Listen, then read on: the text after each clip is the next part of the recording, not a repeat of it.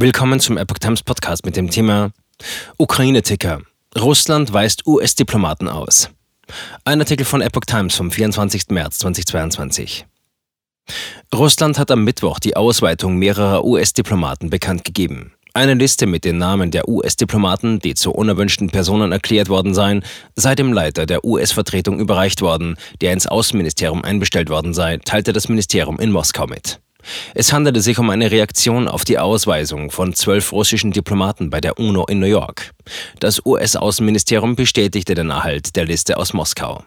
Die US-Seite habe einen entschiedenen Hinweis erhalten, dass jede feindliche Aktion der Vereinigten Staaten gegen Russland mit einer entschlossenen und angemessenen Antwort erwidert wird, erklärte das russische Außenministerium.